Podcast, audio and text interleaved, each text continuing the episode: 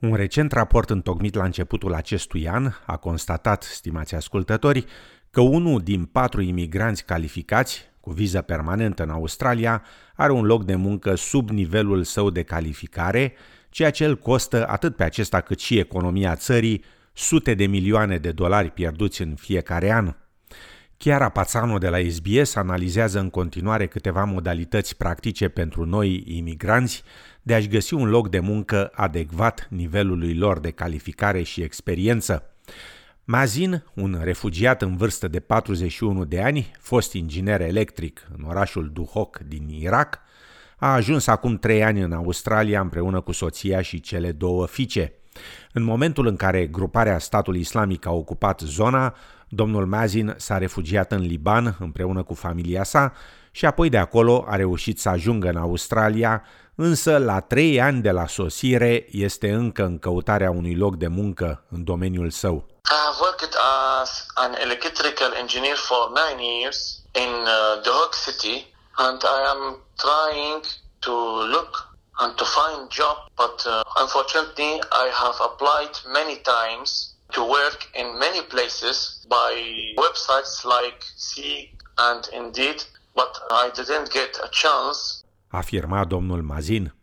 Acesta adaugă că lipsa de experiență de lucru locală și dificultățile lingvistice au fost cele mai mari obstacole pentru el și soția sa, care și-a căutat și ea de lucru ca profesoară de școală. They always ask that the applicant have local experience, and for us, our experience are from other countries. Another reason why we are not employed is that our language must be at a highest level, and this is also a big barrier. Afirma domnul Mazin.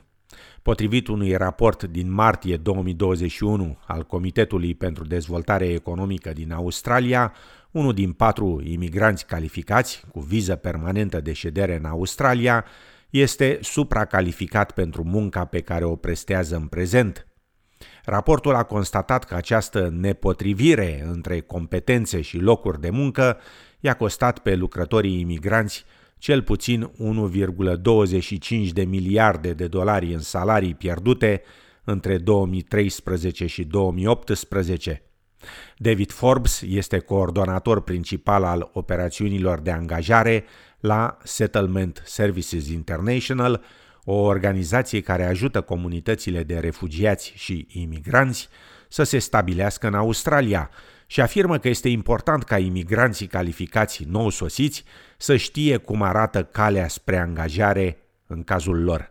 I think a lot of people have this misconception that getting employment is as simple as, you know, getting the education or getting the qualification and then the job naturally comes. And that's just not the case, not for skilled migrants and, and not for Australians either. And I think the, the difficult part with skilled migrants is that they have no idea what these pathways to employment are. And when you go to skilled jobs in particular, which are a lot more complex, a lot more niche, and uh, the recruitment process around them are a lot longer and a lot more difficult. And there's a lot more chances for them to, to stumble up in, in that process. So I think identifying what that pathway is is really crucial, and then that can sort of add that certainty to okay, this is what I need to do next, and this is how I can sort of achieve my employment goals. Afirma domnul Forbes. Fred Moloi este agent de imigrație și director general al grupului Connecting, care are și atribuții ca agenție de recrutare, ajutându-i pe angajatori să găsească persoane cu anumite abilități ce nu pot fi accesate la nivel local.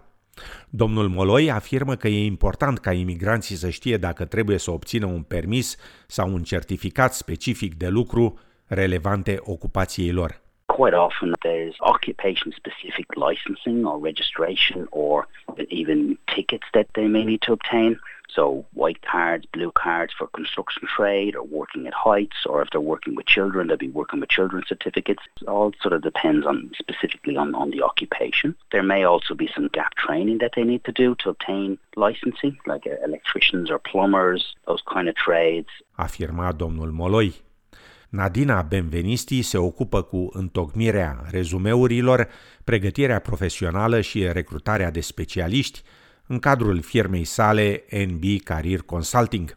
Doamna Benvenisti îi ajută pe cei care caută un loc de muncă să găsească unul potrivit calificărilor și experienței lor și afirmă că adesea motivul pentru care solicitanții continuă să fie respinși este că nu folosesc terminologia corectă în CV-ul lor. Another recommendation is to do a lot of market research. So, doing searches for job adverts online and looking at the way that recruiters are communicating these jobs and the words and the phrases that they are using in these adverts and make sure that the similar language is used when preparing the CV so that the CV is Australianized, it's using the keywords that are relevant again to the Australian market. Afirma doamna Benvenisti, adăugând că e important ca solicitanții să-și concentreze foarte atent cererea pe nevoile angajatorului.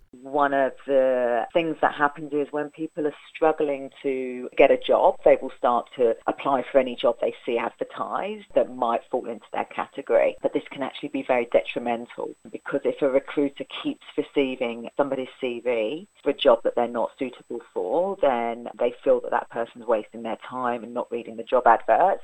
So they'll stop reading their CV. So make sure that they are reading what the recruiter is looking for in terms of experience for that job. Afirma doamna Benvenisti. Potrivit domnului Moloi, uneori noi imigranți pot fi nevoiți la început să facă un pas înapoi înainte de a urca în carieră, pe măsură ce se obișnuiesc cu sistemele locale, cu standardele industriale și cu o cultură a muncii specifică în Australia. Often as well, if they're constantly rejected, they need to reassess whether they're willing to take a step down to be able to get into the industry, get into a company, and then work their way back to the height of the position they were while they were overseas. And as I mentioned on licensing, sometimes they come here with a permanent residency visa but don't have the license to work within their specific occupation or trade. So they may get a job as a trades assistant, if it's an electrician, for example, gain experience assisting electricians here understand the differences between the electrical systems here versus overseas. Afirma domnul Moloi, iar doamna Benvenisti adaugă că, de asemenea, ar putea fi o idee bună să se obțină mai întâi o poziție locală într-un domeniu conex,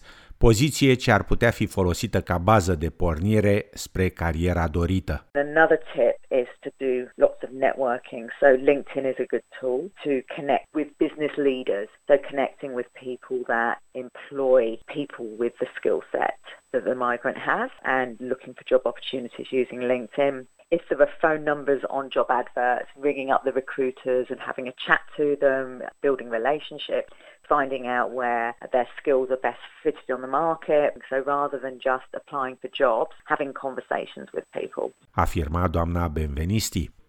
Abby Josie lucrează ca manager de proiect și de dezvoltare în construcții și a fost angajată timp de 16 ani ca arhitect și manager de design în India și Arabia Saudită.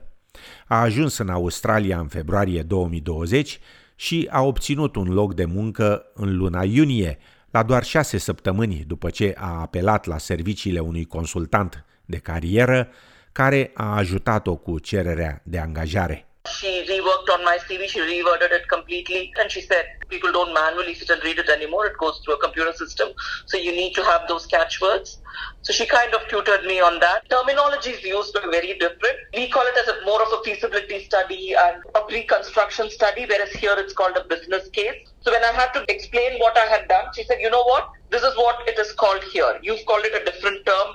You've done these, but just that what you call it is very different. afirma doamna Josie.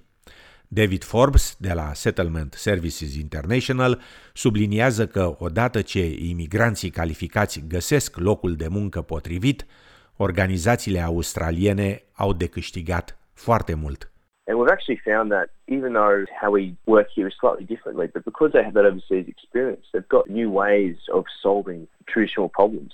And we found that that civil company thought that these guys were absolutely fantastic. They were really, really happy with the work they're performing and they were so grateful to be there that they were just model employees. From there, they were sort of opening up and like, okay, that was the engineers. Well, what else do you have? Afirma în final David Forbes de la Settlement Services International.